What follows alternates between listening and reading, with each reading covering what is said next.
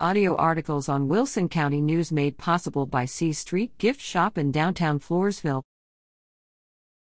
Pirates command Cougars 77 0.